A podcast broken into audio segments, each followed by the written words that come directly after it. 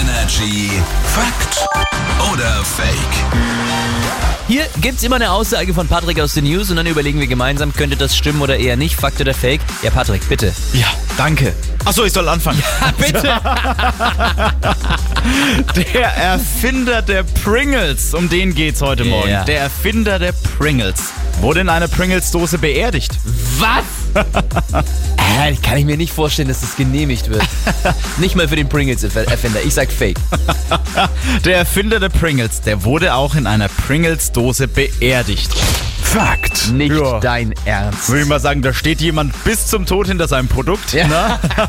nee, vor seinem Tod im Jahr 2008 hat er so- das sogar noch selber entworfen. Eine spezielle Dose handelt sich quasi um eine Art Urne. Ja? In der Chipsdose ist dann auch nur ein Teil seiner Asche drin. Der Rest wurde im Übrigen in einer normalen Urne beigesetzt. so, ja. Und das Ganze, also diese beiden Behältnisse, also die Pringles Chipsdose und Ja. die Urne, kann man übrigens, wer vielleicht zufällig mal nach Cincinnati in den USA in Urlaub fliegt, kann man da vorbeikommen und sich das mal anschauen. Ich dachte, er hat so gesagt, dass in dieser Pringles-Dose ist nur ein Teil seiner Asche drin, ja, und der andere Teil sind Krümel. Ah. Sour Cream Chips, oder? Na, hör halt auf. So, hier ist Energy. Schönen guten Morgen.